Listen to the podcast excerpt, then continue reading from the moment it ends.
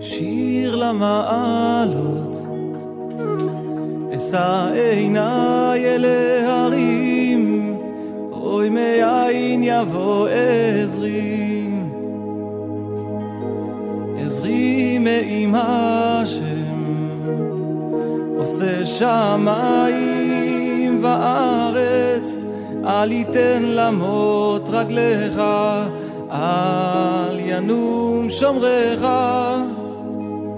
הנה לא ינום ולא יישן שומר ישראל.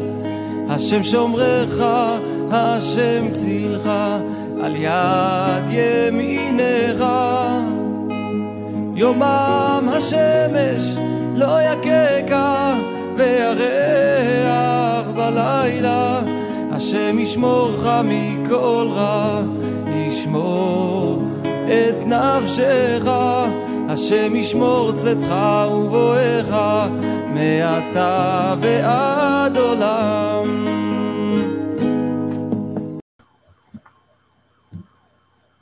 Shabbat Shalom, hermanos. Una nueva entrega del libro de revelaciones que esperamos que sea de bendición para todos. Eh, vamos a hacer algunas consideraciones, como lo hemos hecho en las anteriores exposiciones, de manera que podamos entender todo lo que el Eterno tiene para nosotros en el día de hoy. Bien, en primer lugar, es bueno saber que no hay que esperar saber o entender todo con exactitud, porque al tratarse de visiones, eh, no se pueden tomar literalmente. También tenemos que tener en cuenta que las verdaderas interpretaciones no son algo, por decirlo así, espectaculares. Simplemente deben estar apegadas a la escritura. También otra, otra consideración que debemos hacer es que con humildad debemos aceptar lo que la escritura nos diga. Si nosotros somos seguidores del Mashiach, necesariamente debemos aferrarnos a lo que diga la palabra del Eterno, revelada en su Torah, sus profetas y sus escritos. Eh, no debemos pretender, obviamente, que la Torah y las demás, los demás escritos digan lo que nos gusta o nos convenga. Debe decir, o sea, debemos ser conscientes de que la Torah dice lo que es correcto. Bien. Aunque, aunque entendamos que este libro trata de juicios, debemos saber que son justos, porque vienen del Eterno. Y además nos son revelados, hasta donde el Eterno lo permite, nos son revelados anticipadamente para que no actuemos de tal forma que no seamos, para que actuemos de tal forma que no seamos condenados o sea, para que nos vaya bien. También es bueno decir que debemos tener en mente siempre que los juicios ocurren por causa de nuestros pecados, que son múltiples de hecho. Ello nos debería hacer reflexionar y motivar para ponernos a cuentas con el Santo, con el Eterno bendito sea. Aún siendo un misterio, las figuras que describen los juicios son lo suficientemente ilustrativas como para saber que viene la ira del Eterno. Eso es clarísimo. Porque la maldad, si somos conscientes, ya llegó al colmo. Estamos peor que en Sodoma y Gomorra, estamos peor que en los tiempos antes del diluvio. Así que eso tenemos que tenerlo en cuenta y ser conscientes de que nuestra maldad ha llevado a la destrucción que existe hoy en día. También es bueno tener en cuenta que si no hacemos Teshuvah, si no nos arrepentimos de nuestras faltas, vamos a ser avergonzados. ¿Por qué? Muy sencillo, porque la culpa de todo lo malo que está pasando es nuestra, es del ser humano. También debemos dar gracias por haber sido protegidos y por conocer hasta donde sea posible el contenido de lo que dice este libro, que es una maravilla. Y por último, tengamos en cuenta que la palabra del Eterno siempre, siempre, sin excepción, siempre se cumple. Muy bien, vamos a retomar entonces el tema de este libro. Vamos al capítulo 8, versículos 1 al 13. Dice así, cuando, del 1 al 13, cuando abrió el séptimo sello, se hizo silencio en el cielo como por media hora, y vi a los siete malachim, los que están en pie delante de Elohim, a los cuales les fueron dados siete shofarim. Shofarim es el plural de shofar, el instrumento que viene del cuerno de carnero.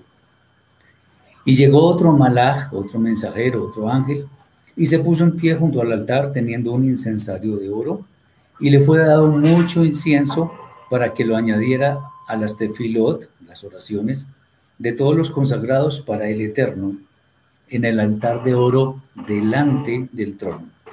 Y el humo de las ramas de incienso ascendió de mano del malach con las tefilot de los consagrados al Eterno a su presencia. Y el malach tomó el incensario y lo llenó del fuego del altar y lo arrojó contra la tierra. Y hubo truenos y lamentos y relámpagos y un temblor de tierra. Y los siete malachim que tienen los siete shofarim se prepararon para tocarlos. Bueno, muy bien. Estos son los primeros versículos de lo que vamos a ver hoy con la ayuda del Eterno. Este pasaje nos habla ahora de lo que son los siete toques del shofar. Teniendo en cuenta que este libro habla sobre juicios, sin lugar a dudas estos toques del shofar están unidos, están asociados a la ejecución de los juicios.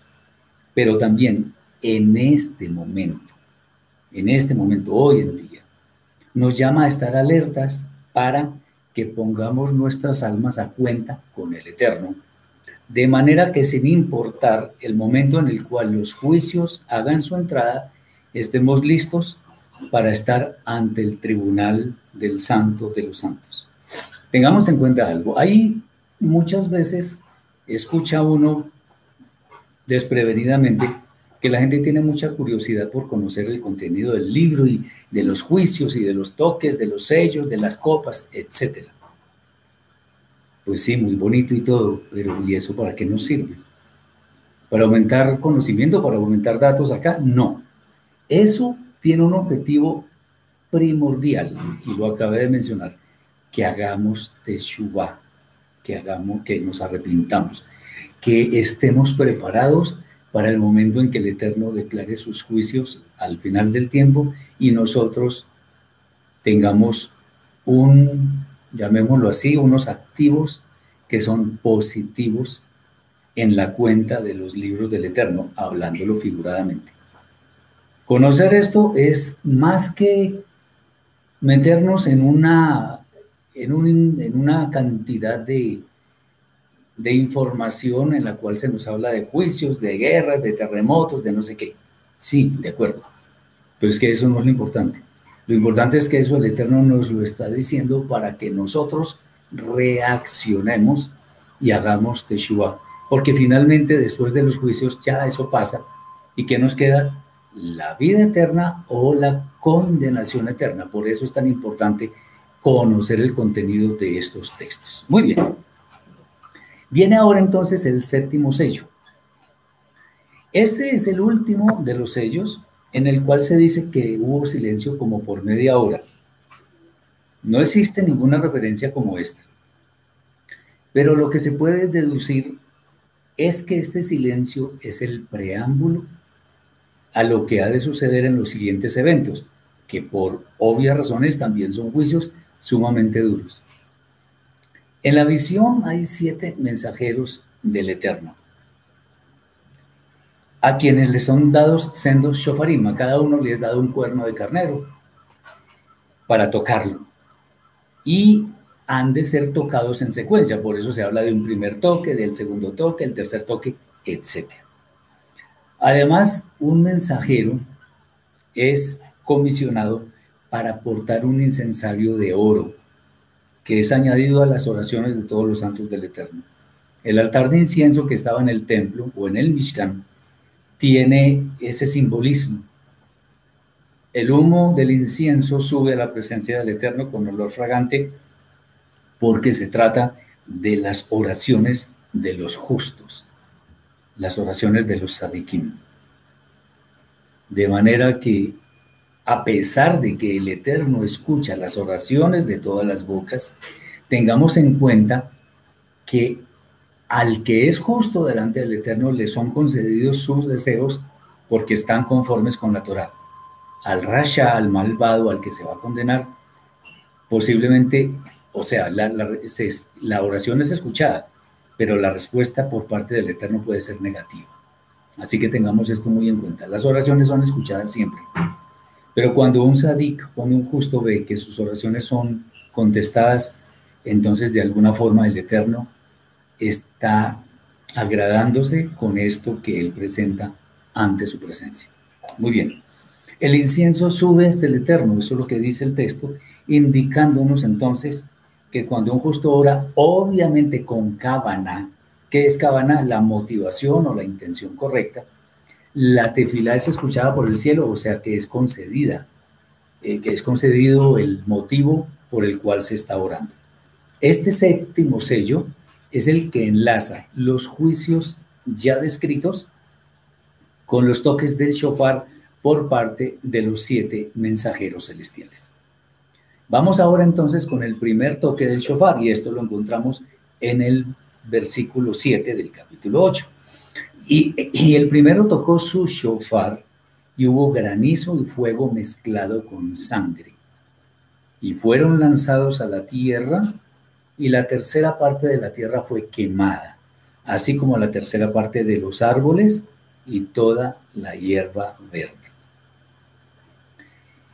La escritura nunca se contradice. Por esto es bueno tener en cuenta que el toque del shofar, como lo hemos dicho varias veces, se realiza en el día de Yom Teruah, máxime teniendo en cuenta que es tocado para anunciar los juicios. Acordémonos que Yom Teruah tiene varios nombres, entre los cuales hay uno que es Yom Adin, o sea, día del juicio. Eh, por ello es adecuado pensar que los siete toques de shofar se realizan en un periodo de siete años, cada uno de ellos asociado con un toque. O sea, la fiesta de Yom Teruah, el día de Yom Teruah, es una vez al año. Ese es el día en que es ordenado tocar el shofar, entonces, siete shofarim, siete años. Habrá que ver si son años consecutivos. Al estar relacionado con juicios, el toque del shofar nos debe hacer reaccionar ante el posible, o, yo diría seguro, o es muy posible que esté en nosotros, el letargo espiritual en el que podemos estar, que se puede traducir en un adormecimiento que nos impide salir de la comodidad sin comprometernos con las cosas del Eterno. Y aquí debo ser un poco eh, insistente. Comprometernos con las cosas del Eterno no es estar metidos todo el día en una congregación con una Biblia debajo del brazo. Eh, lo, que, lo que ello significa es que le obedezcamos fielmente. Eh, disculpe, Elías hizo una, una pregunta. ¿Qué diferencia entre mandamientos, estatutos, decretos? Bueno, todos en realidad son mandamientos, pero por ejemplo, los decretos, o sea, los... No, perdón, decretos no, los preceptos, lo que se llaman hukim, en singular huk, son, por ejemplo, mandamientos que hay que obedecer, pero que no entendemos necesariamente en toda su extensión. Mandamientos, estatutos, son diferentes clases de mandamientos, leyes, preceptos, eh, ordenanzas, todo eso son mandamientos. Eh, digamos, en este momento no es tan pertinente que nos pongamos a, a, hacer una, una clasificación, porque en resumen son todos mandamientos que debemos obedecer. Muy bien.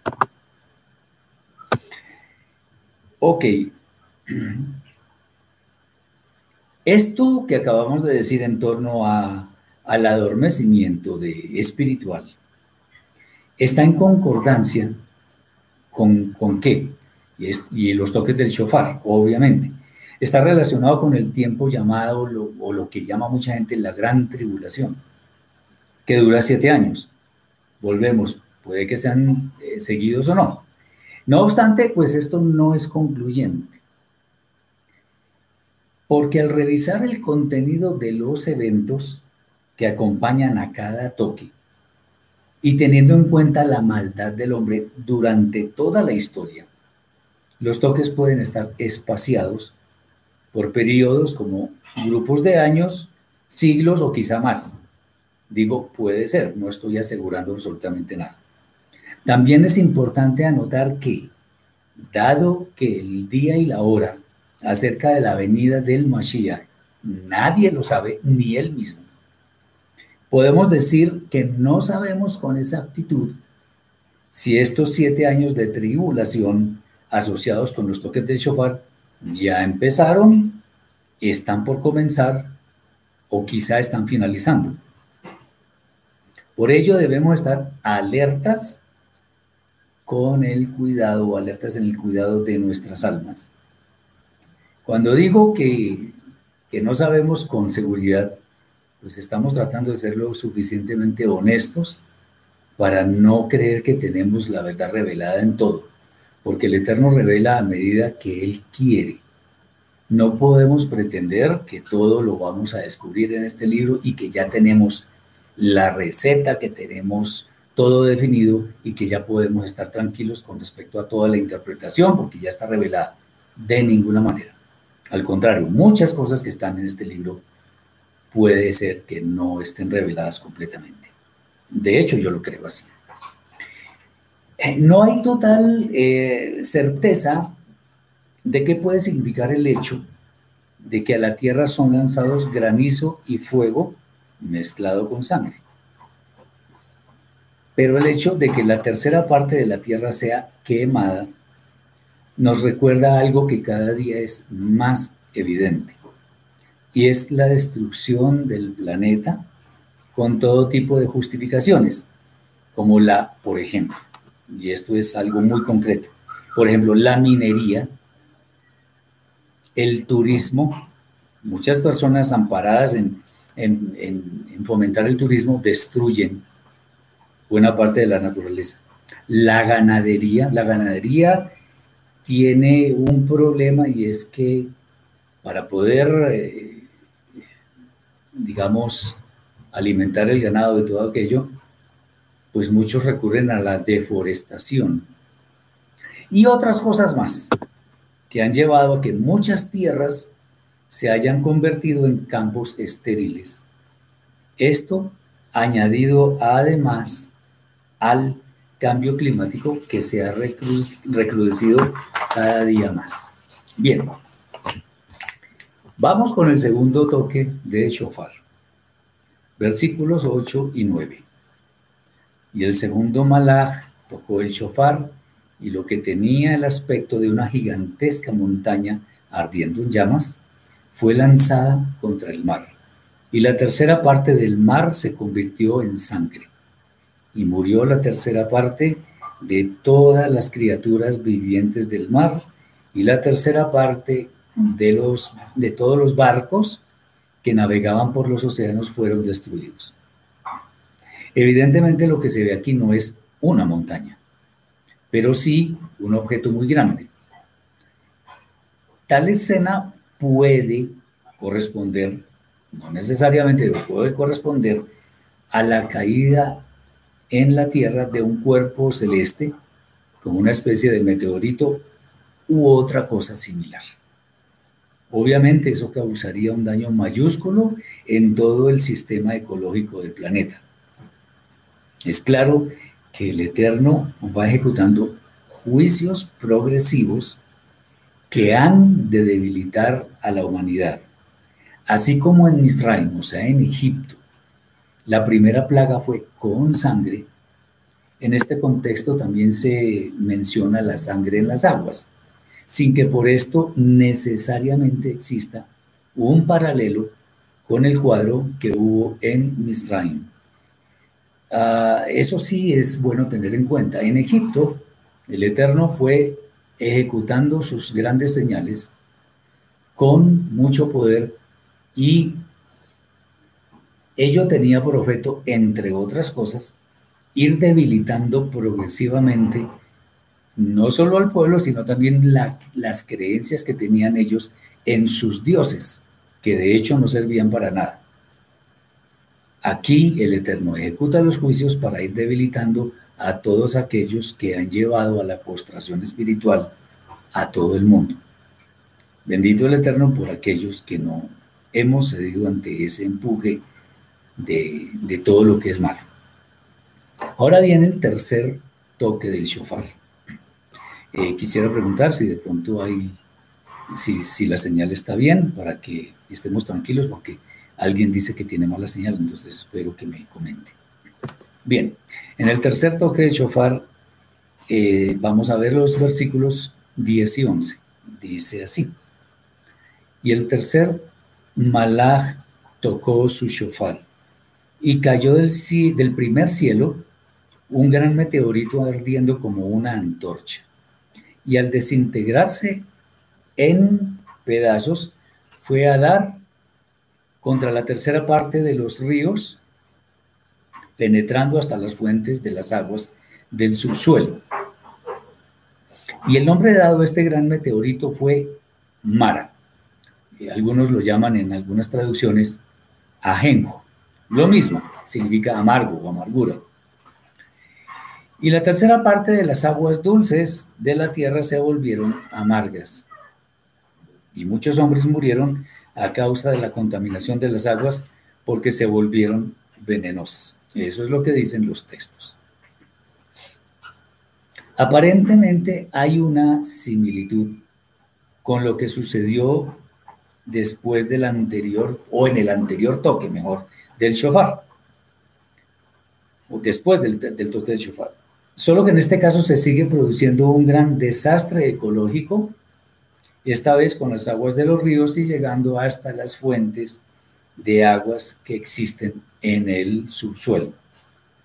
Como es obvio, muchos de quienes quieren tomar de esas aguas mueren, pero cabría preguntarnos, ¿es todo esto tan literal?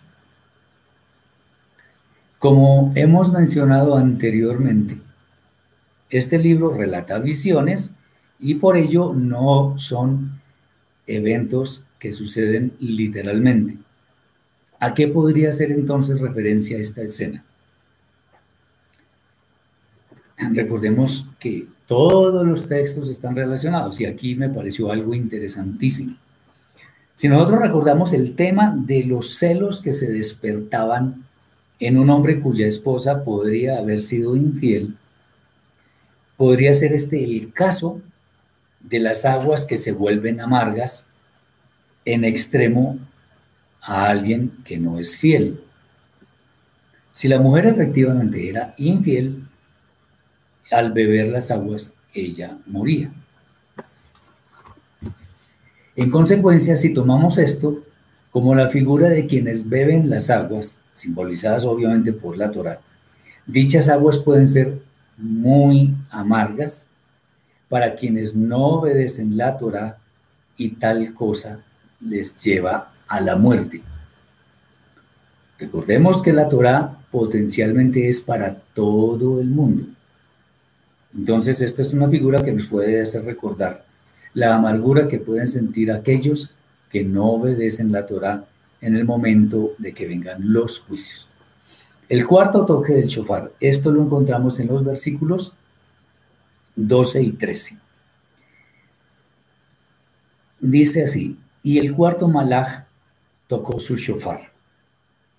Y fue dañada la tercera parte del sol y la tercera parte de la luna y la tercera parte de las estrellas, para que la tercera parte de ellos se oscureciera y el día redujera las tres cuartas partes de la luz, de su luz, y asimismo la noche se hiciera tres cuartas partes más oscura. Y vi y escuché una enorme cosa, en algunas traducciones dicen un ángel, volando en el cielo, hacia el mediodía semejante a un águila, del cual salía una poderosa voz. Ay, ay, ay de los que moran en la tierra, cuando den la orden de hacer sonar los shofarim a los tres malajim que están ya listos para tocarlos. Dice Mario, al conocer el libro de Revelaciones nos lleva a tomar conciencia de hacer teshuva y santificarnos para cuando lleguen los juicios. Efectivamente, así es. Muy bien, no parece claro cómo puede ser dañada la tercera parte del Sol, la Luna y las estrellas, porque esto ya va más allá de la Tierra. No obstante, el efecto es la total oscuridad en la cual quedará sumido el planeta, lo cual nos hace recordar la manifestación del Eterno en la tierra de Misraim, en la tierra de Egipto, cuando los egipcios quedaron sumidos en tinieblas antes de que viniera la última y definitiva plaga. algunos que les gusta mucho de pronto hacer paralelos entre diferentes textos, lo cual no es que sea malo, es bueno decirles que las plagas que están o juicios que están estipulados en este libro no guardan un paralelo con las plagas de Egipto. Las situaciones son similares en cuanto que hay juicios, pero no son las mismas y no guardan paralelismo. En, Egipto fueron 10 plagas. Aquí se está hablando de siete toques del shofar, por lo cual es diferente. Acerca de los fenómenos eh, en los cuales el sol y la luna se oscurecen, existen varios textos en la escritura, lo que significa que sin duda alguna ello ha de ocurrir. De hecho, los fenómenos tales como los eclipses totales de sol y las lunas rojas, por ejemplo, eh, ya han ocurrido y varias veces. Lo que viene a continuación entonces es el anuncio de lo que parece ser un ser celestial en cuanto a que viene algo mucho peor para los habitantes de la tierra y que es anunciado por los últimos toques del shofar. Muy bien. Vamos al capítulo 9.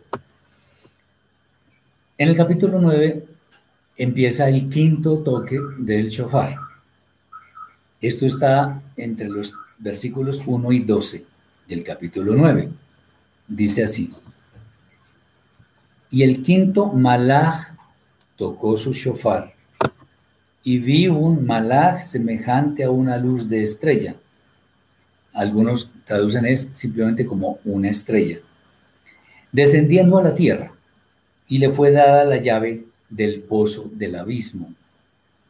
Y abrió el pozo del abismo y del pozo subió una gran humareda como un horno de fuego. Y se oscureció el sol y se contaminó el aire por el humo del pozo. Y salían del humo langostas a la tierra. Y le fue dado poder como tienen los escorpiones terrestres. Y fueron programadas para no hacer daño a la hierba de la tierra ni a ninguna cosa verde ni a ningún árbol, sino solo, solo a los hombres que no tienen el código de Elohim en sus frentes. Y la programación tenía esta característica, no matarlos, sino solamente atormentarlos durante cinco meses, consistiendo el tormento en un fuerte dolor semejante a la herida de un escorpión en un dedo de hombre. Y en aquellos días los hombres buscarán permiso para que autoricen ser muertos, pero de ningún modo se les concederá. y ansiarán morir, pero la muerte huirá de ellos. Y el aspecto de las langostas era semejante a caballos preparados para la batalla, y sobre sus cabezas tenían algo semejante a coronas de oro, y sus rostros como rostros humanos, y tenían abundancia de cabello como de mujeres, y sus dientes como de leones, y estaban protegidos por unas corazas de un metal como de hierro, y el estruendo de sus alas como estruendo de muchos caballos corriendo a la batalla. Y tienen colas semejantes a escorpiones y aguijones, y su poder estaba en sus colas para dañar a los hombres durante cinco meses.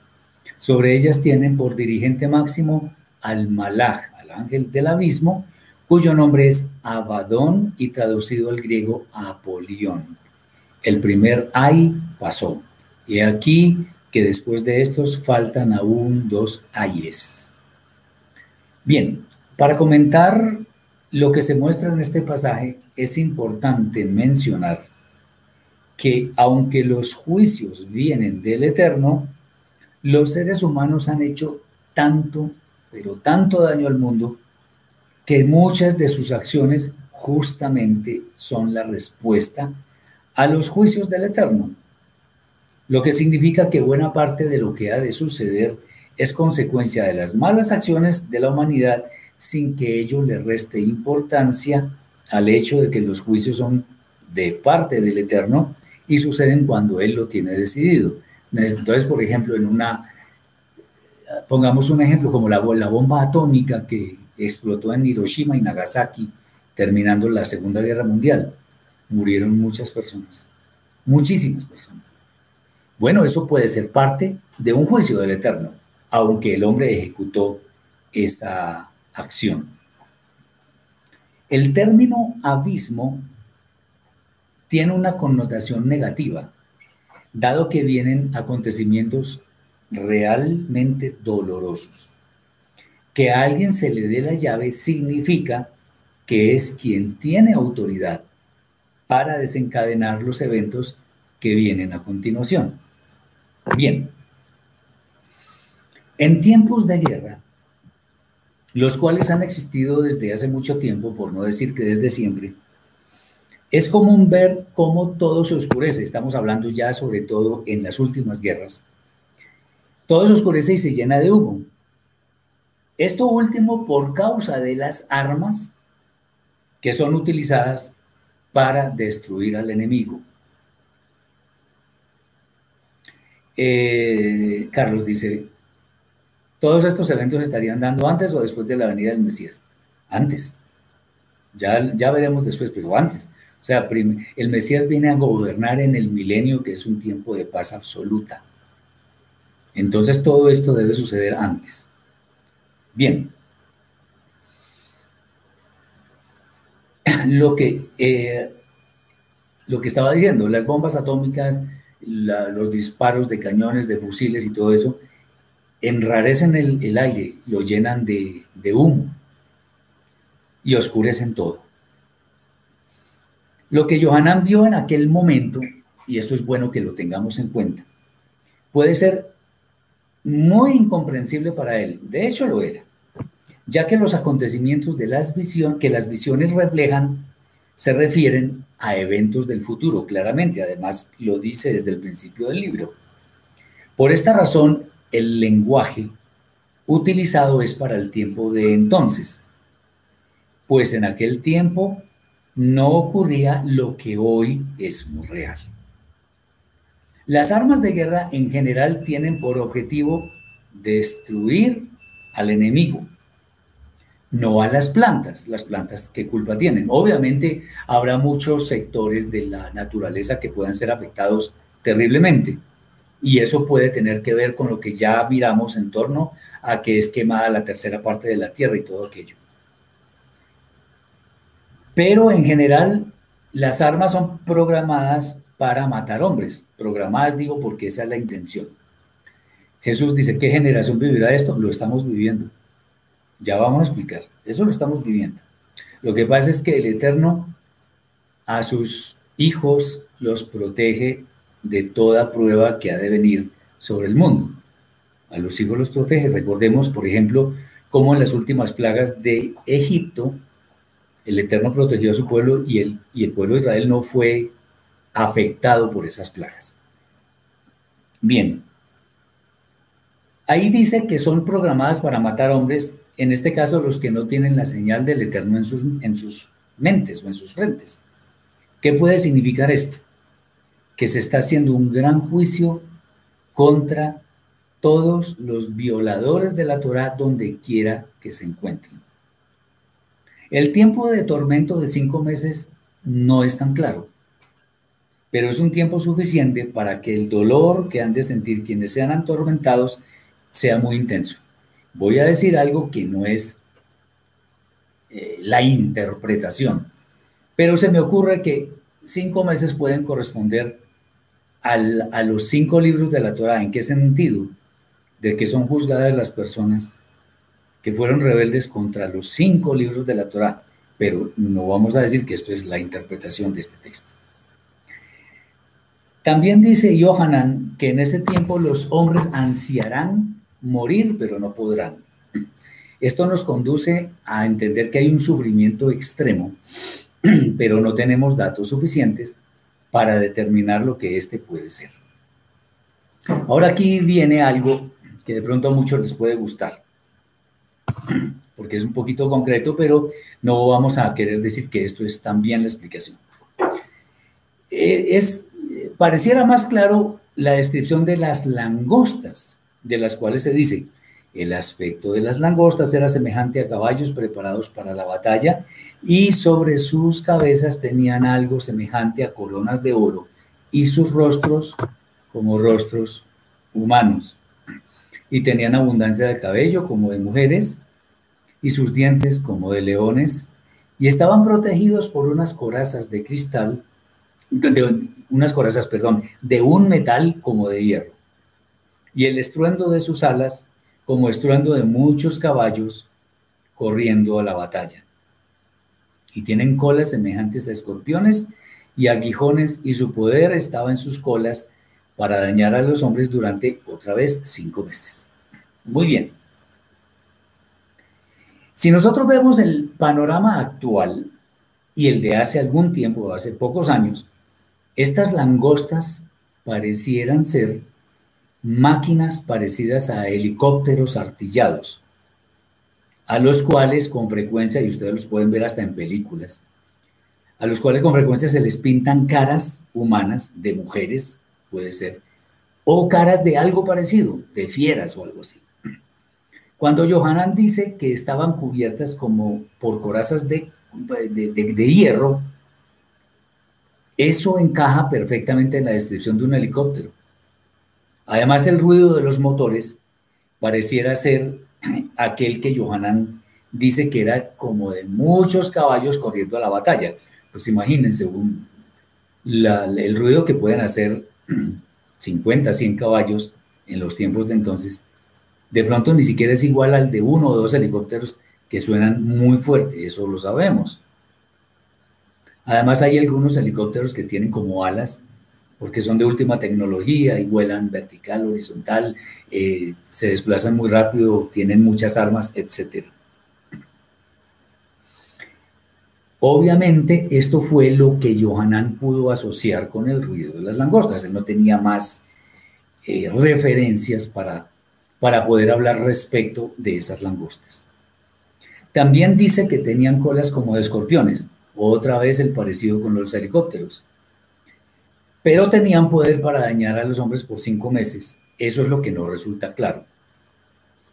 Es importante mencionar que si asociamos estas figuras con helicópteros, cuyo parecido definitivamente es evidente, no es que sea muy sencillo determinar por qué se usan estas armas para destruir a quienes no tienen el sello del Eterno en sus frentes. No obstante, es claro que los juicios se han de ejecutar contra quienes han hecho maldad en la tierra. Eso es absolutamente claro. En consecuencia, las figuras que aquí se muestran no necesariamente reflejan un significado concreto. No vayamos a decir, no, es que el More estaba diciendo que, que esos son helicópteros. No, yo no estoy diciendo que son, que son como helicópteros. Aquí no estamos haciendo una exposición creyendo que esta es ya la interpretación definitiva, no de ninguna manera. Muy bien. Entonces, no hay un significado concreto, pues el hecho de que maten a justos o no sean justos presenta una dificultad para establecer exactamente a qué corresponde.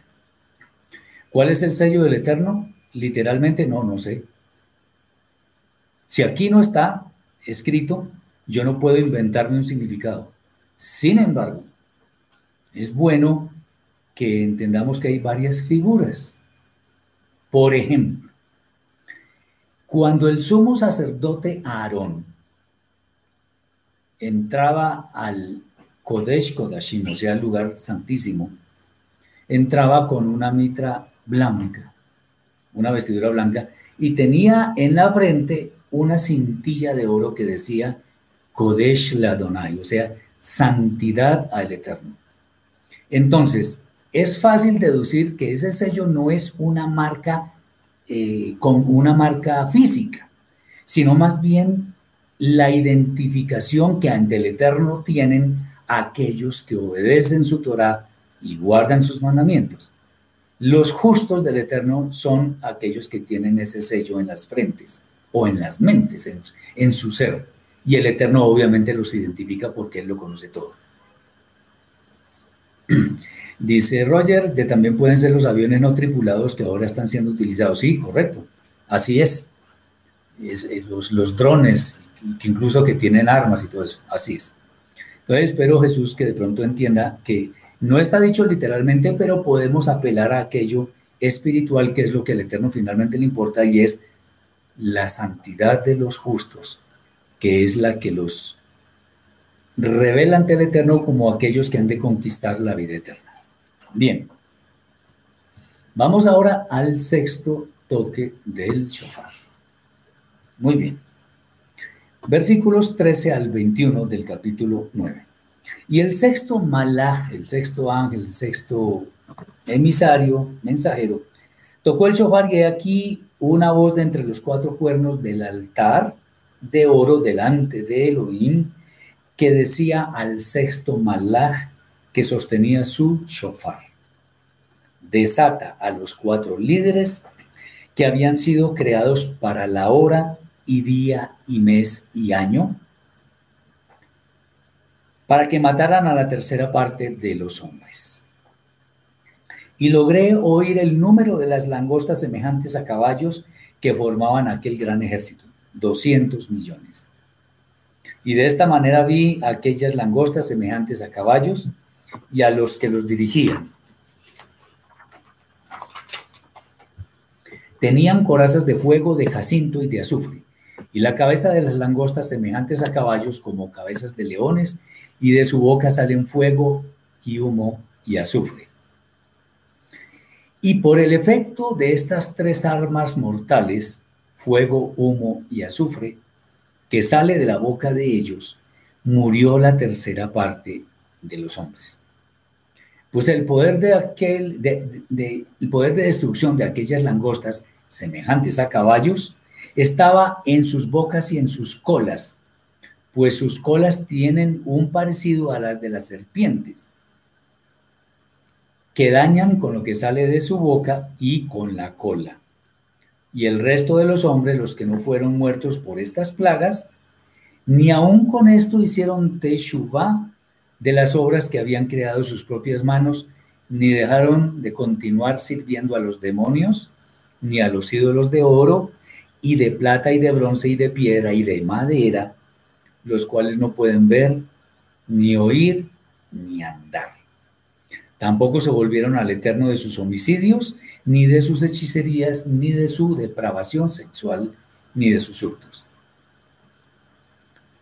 Dice Jorge, el tormento que se aplica durante meses podría ser el uso de descargas eléctricas que se usan para dominar a los revoltosos. No sé, no sé.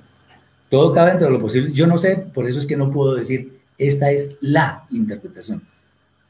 Podemos hablar de lo que el Eterno permite que percibamos pero no podemos establecer una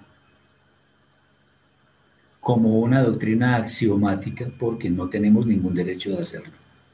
Y pues tenemos que reconocer que no lo sabemos todo. El Eterno, bendito sea, es el que sabe todo. Ahora, ¿por qué reveló el Eterno a Johanán estas visiones? Le mostró, porque las visiones no todo el mundo las puede entender. Acuérdense que Yeshua hablaba en parábolas para que los malvados no entendieran, no por egoísmo, sino porque esos malvados estaban eh, mostrando una terquedad obsesiva contra las enseñanzas del maestro. Aquí puede suceder algo similar con, eh, contra las enseñanzas del Eterno directamente. Bien, en este pasaje existen varias figuras de lo que ha de venir. La primera es de los cuatro líderes o ángeles que tienen autoridad para matar a la tercera parte de los hombres estos emisarios han de ejecutar un juicio muy duro, lo cual sigue la secuencia de lo que anteriormente nos fue mostrado. La muerte de la tercera parte de los hombres puede no ser, puede no ser algo literal. Sin embargo, dada la maldad imperante en el mundo, puede pasar esto y mucho más. Recordemos la parábola, en este momento la parábola del trigo y la cizaña. ¿Qué pasa con esto? Es una figura del momento de la ciega en el que pueden morir justos y malvados.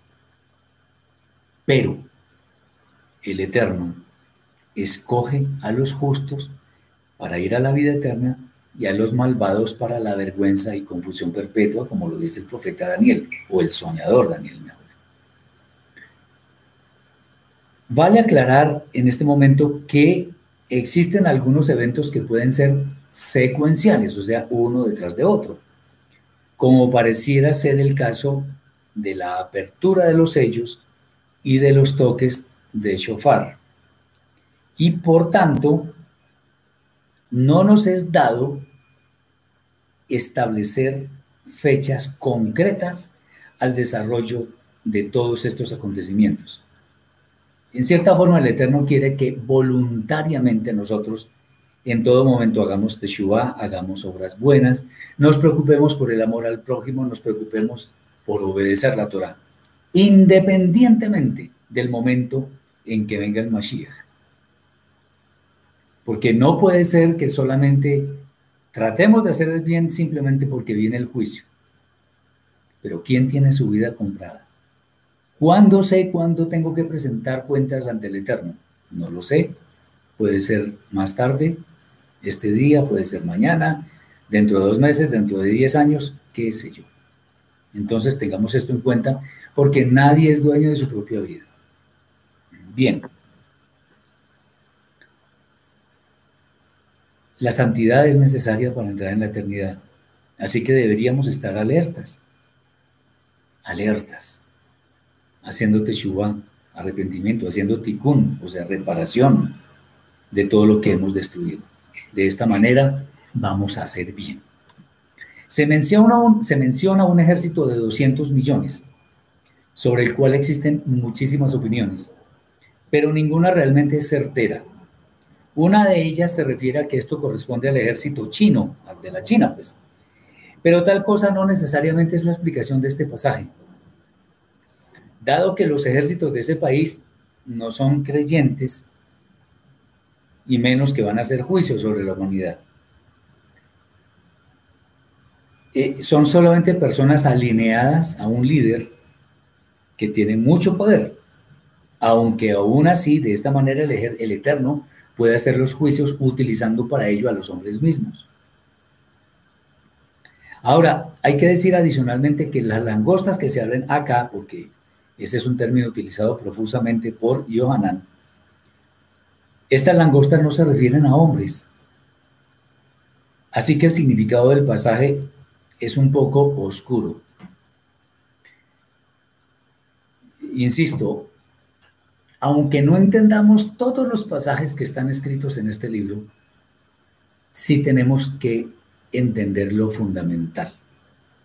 Los juicios ocurren por algo.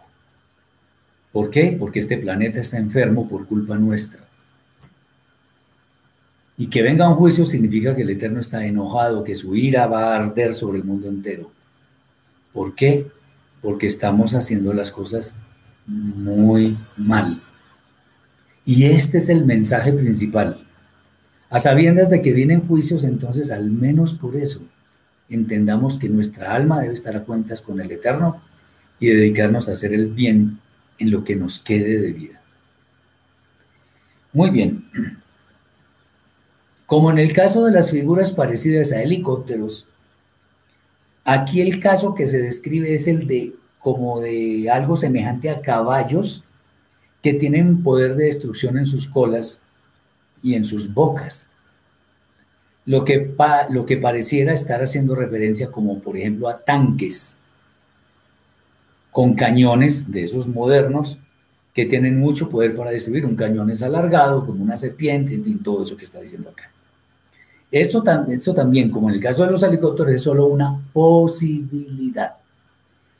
Pero de lo que sí podemos estar seguros es de, que lo que vio Yohanan se trata de armas sumamente poderosas, sumamente mortíferas. La indolencia y maldad de muchos hombres es tan grande que ni siquiera con estos juicios hacen teshuva sino que incluso persisten en su maldad, sin poner sus ojos en el Eterno. Esto nos muestra que a veces no son suficientes las advertencias del Santo de los Santos para que los hombres se vuelvan de sus malos caminos. De hecho, él ya lo había advertido en la Torá. Si no obedecieres mis mandamientos, tal cosa, entonces os mandaré las enfermedades que mandé en Israel. Pero si aún así no me escuchan, entonces mandaré tal cosa. Y si de todas maneras no me escuchan, entonces otra cosa. ¿Por qué dice el Eterno eso? Porque Él sabe que el ser humano es obstinado, especialmente cuando la maldad es su forma de vida. Mucho cuidado con esto. Muy bien, vamos a seguir. Espero que, que hasta ahora los mensajes estén muy claros. El capítulo 10, versículos 1 al 11, dice así. Y vi otro malach gadol, o sea, un ángel grande. Esa es la traducción literal. Que descendía del cielo envuelto en una nube y el arco iris estaba sobre su cabeza. Y su rostro era como la luz del sol y sus pies como pilar de fuego. Y tenía en su mano un sefer catán, o sea, un rollo pequeño. Sefer es rollo, catán pequeño, desenrollado y puso su pie derecho sobre el mar y el izquierdo sobre la tierra. Y clamó a gran voz como rugido de león. Y cuando gritó, activó las voces de siete truenos, los cuales emitieron sus propias voces. Y cuando hablaron los siete truenos, estaba a punto de describir lo que dijeron pero oí una voz del cielo que decía, guarda en secreto lo que dicen los siete truenos y no lo escribas. Dice Jesús, el COVID-19 se puede entender como comienzo del fin de los tiempos, puesto que todo está cambiando. Puede ser. Puede ser. Bien, sigamos. Entonces le dijo que no lo escribiera. Y el Malach Gadol que vi en pie sobre el mar y sobre la tierra, levantó hacia el cielo su mano derecha e hizo una solemne declaración por el honor del que vive por los siglos de los siglos, el creador de los cielos y de las cosas que están en ellos, y el mar y las cosas que están en él. Cuando lleguen los días en que el séptimo Malach reciba la orden de tocar su shofar, el tiempo se ha cumplido y habrá sido consumado el misterio de Elohim, como fue dicho a sus siervos los profetas. Y la voz que oí desde el cielo al principio, de nuevo me hablaba diciendo, anda y toma de la mano del malaj que estuvo en pie sobre el mar y la tierra el Sefer Catán que está desenrollado. Y fui hacia el malaj Gadol diciéndole, permíteme el Sefer Catán. Y me dice, toma y cómetelo como uno que tiene hambre extrema, y te amargará el vientre, pero en tu boca será dulce como la miel. Y tomé el Sefer Catán de la mano del malaj y me lo leí completo, devorándolo semejante a un hombre que come hambriento. Y al leerlo, al leerlo me resultó dulce como la miel. Mas luego de reflexionar sobre lo que leí, mi alma quedó profundamente abatida. Y me dicen, tiene que ser proclamado todo de nuevo sobre muchos pueblos y naciones y lenguas y reyes. Eh, dice Jorge, las criaturas creadas por Elohim para nuestra bendición y que no tienen voz que podemos entender reclaman su derecho a vivir en el mundo que les fue dado también a ellos. Seguramente sí es así. No hay una forma muy expresa de conocer el tema de los siete truenos, siete voces fuertes, por supuesto, dado que el pasaje mismo, ahí está escrito, nos dice que eso se debe guardar en secreto y no escribirlo, razón por la cual no nos es dado hablar sobre este asunto para que no se convierta en mera especulación. Si ahí dice que no lo escribamos es porque, porque no tenemos ningún derecho de conocer, por lo menos hasta ahora, lo que le fue dado en ese momento a Johanan. Lo que sí es bastante claro, porque también está escrito, es que con el toque del séptimo shofar se cumple el tiempo. Lo que significa que el final de todo viene tras este toque. Al tratarse de la consumación del misterio del Eterno, obviamente no tenemos ninguna herramienta a nuestro alcance para determinar cuál es este. ¿Por qué? Pues porque es un misterio. Ahora, otra vez, recordemos que el shofar se toca eminentemente en el día de Yom Teruah, el cual es caracterizado por una frase que dice que es el día y la hora del cual nadie sabe. ¿Qué pasa con esto? Si el Mashiach, Yeshua, nuestro santo maestro, nació en la fiesta de Sukkot, durante la fiesta de Sukkot, murió en la fiesta de Pesach, resucitó en los panes sin levadura. ¿Qué pasa entonces? que muy posiblemente va a venir en un día de Yom Teruah. El día de Yom Teruah es el primer día del séptimo mes, lunar. Eso sucede entre septiembre y octubre. Yo solamente pregunto y ustedes respóndanse a sí mismos. ¿Qué pasaría? Estoy hablando en términos hipotéticos. ¿Qué pasaría si se nos diera la oportunidad de saber con absoluta certeza que Yeshua viene ahora en este, en este Yom? ¿Qué haríamos? ¿Qué pasaría?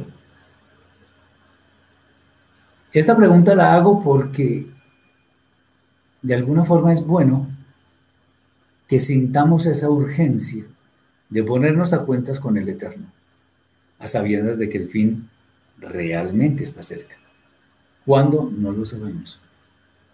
Pero yo hago esa pregunta, ¿qué tal que fuera ahora en este próximo Yom? Y venga Yeshua con todos sus malajim. Y quienes están en gracia del Eterno lo reciben en el aire, a Yeshua. Los demás van a ser condenados. ¿Qué pasaría? Les dejo esa reflexión.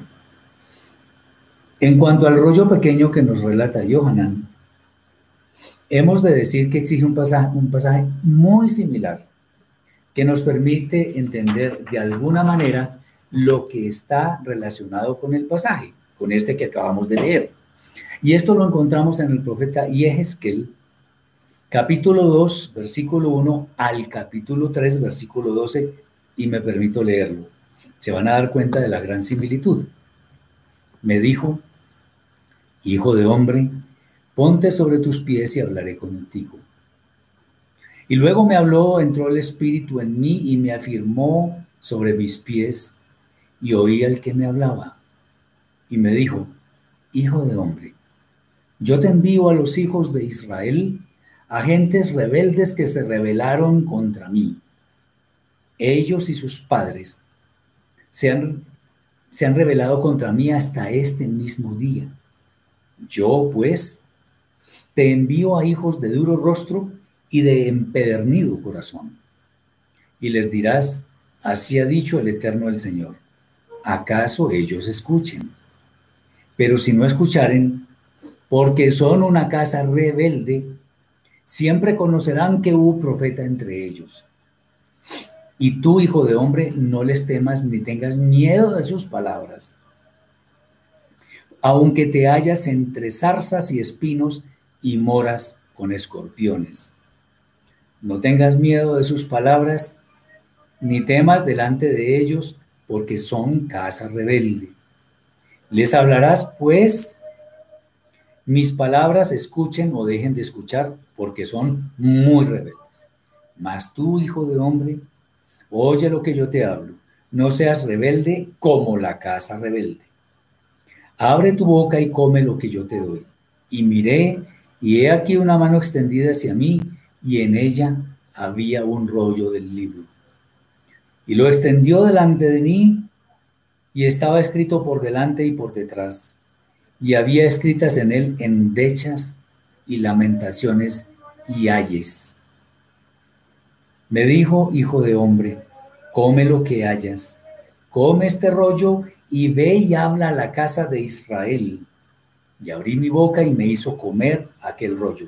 Y me dijo, hijo de hombre, alimenta tu vientre y llena tus entrañas de este rollo que yo te doy.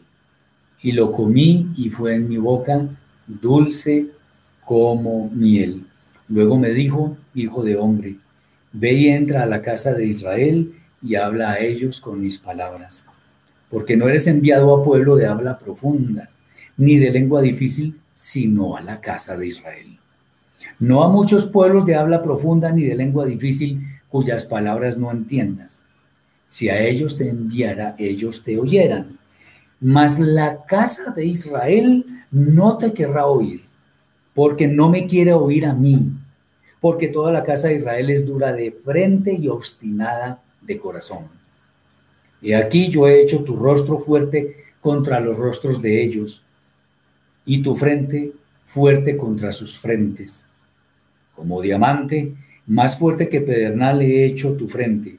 No los temas, ni tengas miedo delante de ellos, porque son casa rebelde. Y me dijo, hijo de hombre, toma en tu corazón todas las palabras que yo te hablaré, y oye con tus oídos, y ve y entra a los cautivos, a los hijos de tu pueblo, y háblales así. Así ha dicho el Eterno el Señor, escuchen o dejen de escuchar. Y me levantó el espíritu, y oí detrás de mí una voz de gran estruendo que decía, bendita sea la gloria del Eterno desde su lugar bueno, aquí hay unas preguntas. Tenemos que estar preparados siempre teniendo la conciencia de que todo depende de la misericordia del Eterno. Amén, así es.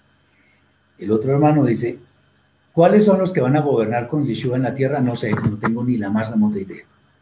Aparentemente son los 144 mil que ya se han mencionado, más otras personas. Pero yo no puedo decir con certeza porque no está escrito con certeza.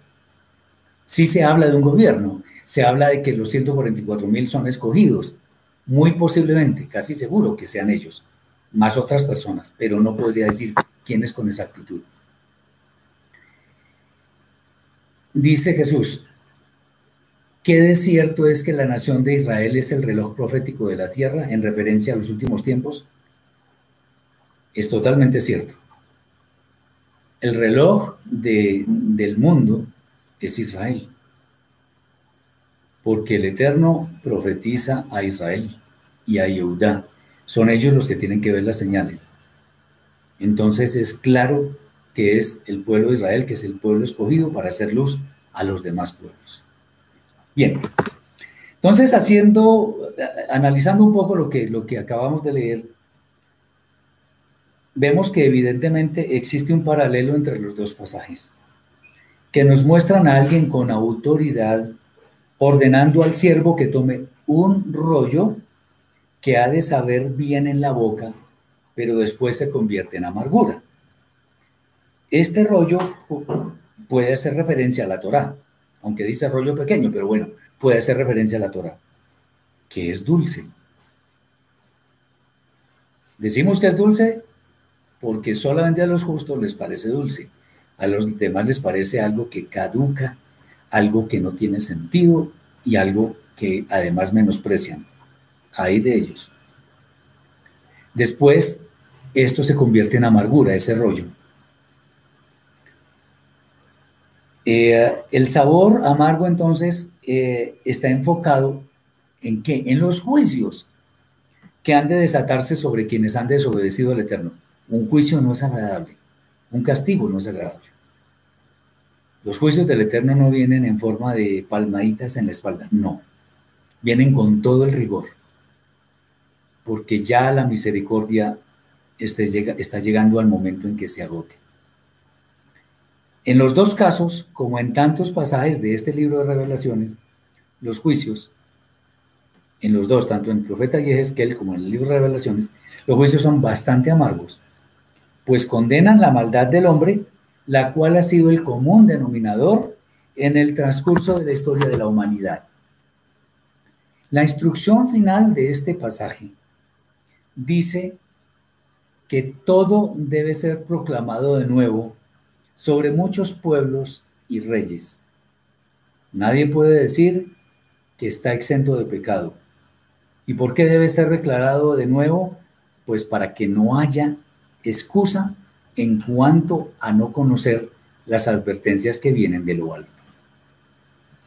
Entonces todos debemos conocer en detalle lo que ha de suceder para que no se puedan esgrimir excusas sobre el conocimiento que debemos tener sobre los juicios, que son todos justos. No vale la pena una explicación mucho más elaborada porque básicamente con la lectura del libro de Ezequiel, de Ezequiel podemos entender que hay algo relacionado con los juicios. A alguien le sabe como miel en la boca. ¿Por qué? Porque es un libro dulce de leer, pero se amarga en el vientre. ¿Por qué? Porque viene el juicio. Esto es lo que debemos entender.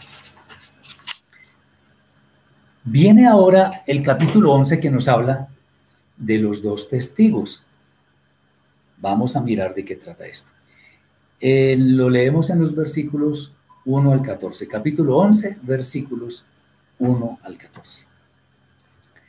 Y me fue dada una vara de medir semejante a un bordón, diciendo, levántate y mide el templo de Elohim y el altar y haz la cuenta de los que sirven en él. Pero el atrio del templo déjalo fuera y no lo midas, pues fue dado a los Goín y tomarán el control de la ciudad consagrada durante 42 meses. 42 meses son tres años y medio. O sea, tres años, 36 meses, más seis meses, que es medio año, 42 meses. Y daré Jochma, o sea, sabiduría, a mis dos testigos para explicar con poder profético la Torah durante 1260 días. Otra vez, tres años y medio. Cuando vemos esta cifra de 1260 días, eh, los años aquí se calculan con 360 días. 360 días multiplicado por tres y medio da 1260 días. Y lo harán vestidos con ropa de silicio. Estos son los dos olivos y los dos candelabros que están en pie delante del Adón de la tierra. Y si alguno quiere hacerles daño, sale fuego de su boca y devora a sus enemigos. Y según sea la manera como alguien piense en eliminarlos, así serán sus adversarios eliminados. Estos tienen autoridad para cerrar el primer cielo para que no caiga lluvia en los días cuando proclamen sus mensajes proféticos. También recibieron autoridad sobre las aguas para convertirlas en sangre y para herir la tierra con todo tipo de plaga. ¿Cuántas veces lo consideren necesario? Y cuando terminen su aboda, aboda de servicio, la bestia que sube del abismo hará guerra contra ellos y los vencerá y los matará. Y sus cadáveres quedarán expuestos en la plaza pública de la gran ciudad que espiritualmente fue llamada Sodoma y se llama Mitzrayim, donde fue clavado en el madero el Adón de ellos. Y será transmitida la imagen de sus cadáveres a pueblos, naciones y razas en sus propias lenguas durante tres días y medio sin permitir que sean sepultados. Y los que hayan hecho de Eretz Israel su morada, se regocijarán sobre ellos y lo festejarán enviándose regalos unos a otros, porque ellos con su palabra y sus obras habrán sido un duro golpe a sus planes. Pero al pasar los tres días y medio vino sobre los dos cadáveres un aliento de vida proveniente de, de, Elohim y entrando en ellos los resucitó, levantándolos sobre sus pies. Y un miedo terrible se apoderó de todos los que lo vieron. Y oyeron un Bat Kol Agadol. Bat Kol significa literalmente una voz grande, pero Bat Kol se traduce normalmente como una voz del cielo. Y si decimos Bat Kol Agadol, una gran voz del cielo. Procedente del tercer cielo que les decía, subid aquí. Y subieron al cielo envueltos en una nube, a la vista de sus enemigos que los contemplaban sin hacerles nada. Justo en ese momento hubo un enorme terremoto y la décima parte de la ciudad se derrumbó, muriendo siete mil hombres. Pero los otros, llenos de temor reverente, comenzaron a darle la gloria al Elohim del cielo. Y el segundo ay pasó, y aquí el tercero está listo para ejecutarse. Muy bien. Este es un pasaje muy interesante, ya que nos menciona a dos personas que tienen una misión muy especial, que es la de proclamar la Torah durante 1260 días o sea, tres años y medio. Como hemos dicho, los años se calculan con 360 días, cifras redondas. Y esto se considera por muchos como la primera parte de la tribulación que se, se cierne sobre el mundo. Existe un texto, como es costumbre en este libro, un texto que nos muestra un paralelo con este tema. Lo encontramos en el profeta Sejaría, o sea, Zacarías capítulo 4, versículos 1 al 14. En él está escrito. Volvió el ángel que hablaba conmigo y me despertó como un hombre que es despertado de su sueño. Y me dijo, ¿qué ves? Y respondí, he mirado y he aquí un candelabro todo de oro, con un depósito encima y sus siete lámparas encima del candelabro y siete tubos para las lámparas que están encima de él. Y junto a él dos olivos, el uno a la derecha del, depósito y el otro a su izquierda. Proseguí y hablé, diciendo a aquel ángel que hablaba conmigo, ¿qué es esto, Señor mío? Y el ángel que hablaba conmigo respondió y me dijo, ¿no sabes qué es esto? Y le dije, no, Señor mío. Entonces respondió y me habló diciendo, esta es palabra del Eterno a que dice, no con ejército, ni con fuerza, sino con mi espíritu, ha dicho el Eterno de los ejércitos. ¿Quién eres tú, oh gran monte? Delante de Zerubabel serás reducido a llanura. Él sacará la primera piedra con aclamaciones. De gracia gracias a ella. vino palabra del Eterno a mí diciendo, las manos de Zerubabel echarán el cimiento de esta casa y sus manos la acabarán. Y conocerás que el, el Eterno de los ejércitos me envió a vosotros. Porque los que menospreciaron el día de las pequeñeces se alegrarán y verán la plomada en la mano de Zerubabel. Estos siete son los ojos del Eterno que recorren toda la tierra. Toda la tierra. Atención. Hablé más y le dije, ¿qué significan estos dos olivos? A la derecha del candelabro y a su izquierda. Hablé aún de nuevo y le dije, ¿qué significan las dos ramas de olivo que por medio de dos tubos de oro vierten de sí aceite como oro? Y me respondió diciendo, ¿no sabes qué es esto? Y le dije, Señor mío, no.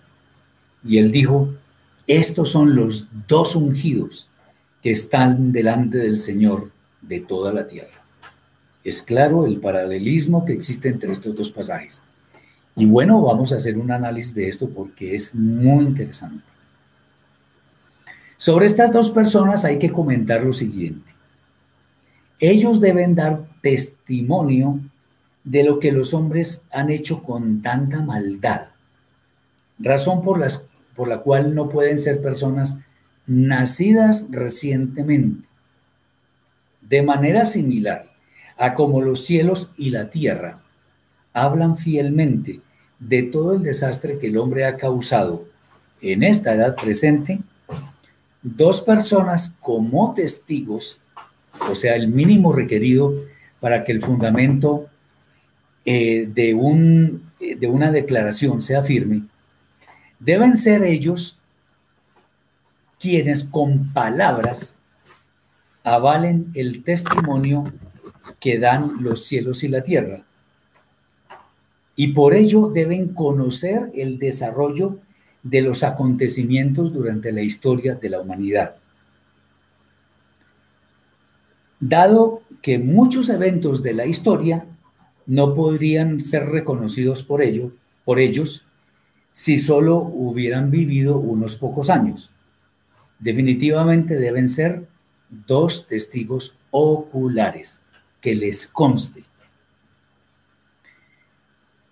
Otro punto es que a pesar del gran poder con el cual han sido investidos, estos testigos son asesinados, pero el Eterno los resucita lo que significa que no volverán a morir, teniendo en cuenta el testimonio de lo que está escrito en Hebreos capítulo 9, versículo 27, donde dice que está establecido para los hombres que mueran una sola vez y después de esto el juicio.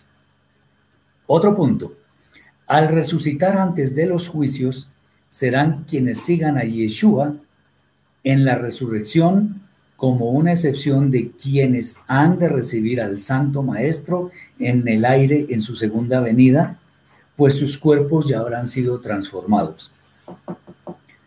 Los mejores candidatos para ser los testigos del Eterno son dos personas, Hanoch y Eliyahu. Hanoch es Enoch, el que el Eterno se llevó antes del diluvio, y Elías del profeta Elías, que fue llevado en un carro de fuego. Los dos fueron tomados por el Eterno y no han visto muerte. Y esto a pesar de las opiniones de algunos sabios del pueblo judío que aseguran que Hanoch murió, porque dicen que el Eterno lo tomó y se lo llevó. Entonces que eso es eh, una muestra de que él murió, pero la Torá, la escritura, no dice absolutamente nada referente a que Hanoch murió.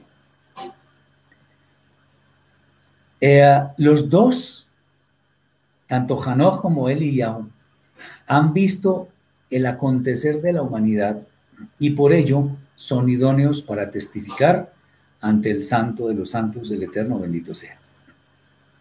Bien, ¿Quién es la bestia que los asesina? Aunque muchos opinan que esa bestia es el Mesías, lo cual además tiene mucho sentido. Lo que se puede afirmar es que es el tenebroso sistema político, religioso, económico y social a órdenes del antimesías, el que habrá de asesinar a estos dos justos. El poder que habrá en los dos testigos será inmenso, pero menguado por su muerte a manos del sistema malvado y de ahí la gran admiración del mundo hacia este. Recordemos que Yeshua, siendo el más justo de los hombres, también murió, aunque tenía mucho poder, pero murió. Y eso estaba escrito. Cuando quienes practican la maldad se alegran del triunfo de aquellos a quienes siguen y que son los impulsadores de esa maldad, lo que están haciendo es preparar su camino para la condenación eterna. Lo crean o no lo crean. Esa alegría es muy pasajera, recuerden que son tres días y medio. Eso es como una, una miniatura de lo que fue el ministerio de los dos profetas, de los dos testigos. Lo cual, aunque pudiera no ser un tiempo literal, es mucho menor a la figura de un mes o de un año. Verdaderamente milagrosa es la resurrección de los dos testigos, pues con este evento empieza a derrumbarse la maldad, pues la alegría de la bestia y de todos quienes la siguen, creyendo que ha triunfado, se transformará en terror, porque se demostrará que la bestia tiene un poder limitado, que no puede ser comparado al inmenso poder del Eterno bendito sea. Ellos, los testigos, son llevados al cielo de manera que ya no pueden ser tocados. Después de esto viene un terremoto que causa mortandad, pero en medio de ello muchos darán la gloria al Eterno. Ahora viene el toque, el séptimo toque del shofar. Los versículos son 15 al 19.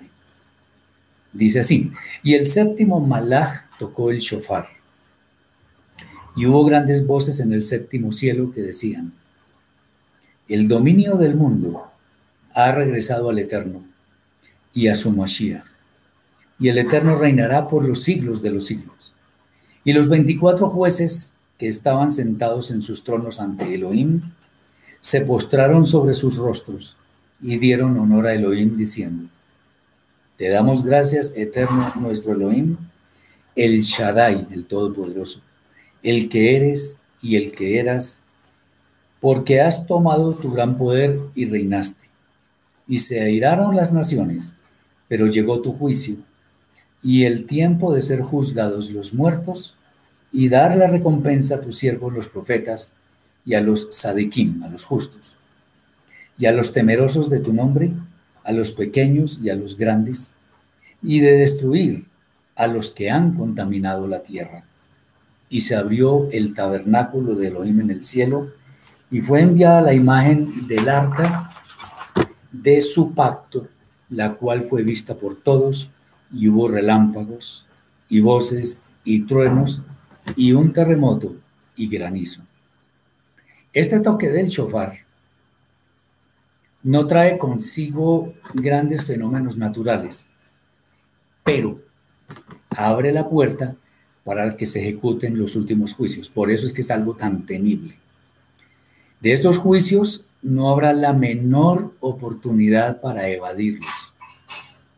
Lo que, el Eterno dijo antes, en cuanto a que todos debemos ser juzgados, comienza a ser realidad. La alabanza que es descrita corresponde al reconocimiento del triunfo final sobre toda la maldad, exaltando la majestad del uno y único, quien finalmente dará la, la recompensa a todos los justos. Es bueno que tengamos en cuenta que esto va en serio. Esto no es mentira, esto no son imaginaciones. Esto es para que estemos alertas. El Eterno nos llama a hacer teshuvah, a reparar las obras malas que hemos hecho, a reparar lo que hemos dañado. Que en estos tiempos tan difíciles que estamos viviendo haya ese deseo de que nuestra vida sea luz para los demás y que esa luz resplandeciente sean nuestras buenas obras, de amor a nuestro prójimo, de amor por la naturaleza que el Eterno nos dio, de una, una constante alabanza, no necesariamente con oraciones, sino con nuestras obras, dando gracias por lo que el Eterno nos ha concedido sin que nosotros nos lo merezcamos. Entonces, el Eterno es bueno, para siempre permanece su misericordia que se renueva todos los días.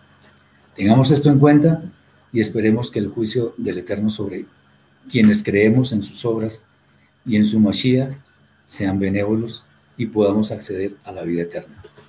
Espero que este mensaje haya sido de gran bendición para sus vidas y esperemos que el Eterno nos dé el tiempo, la oportunidad para seguir escudriñando este libro y podamos terminarlo en algún momento.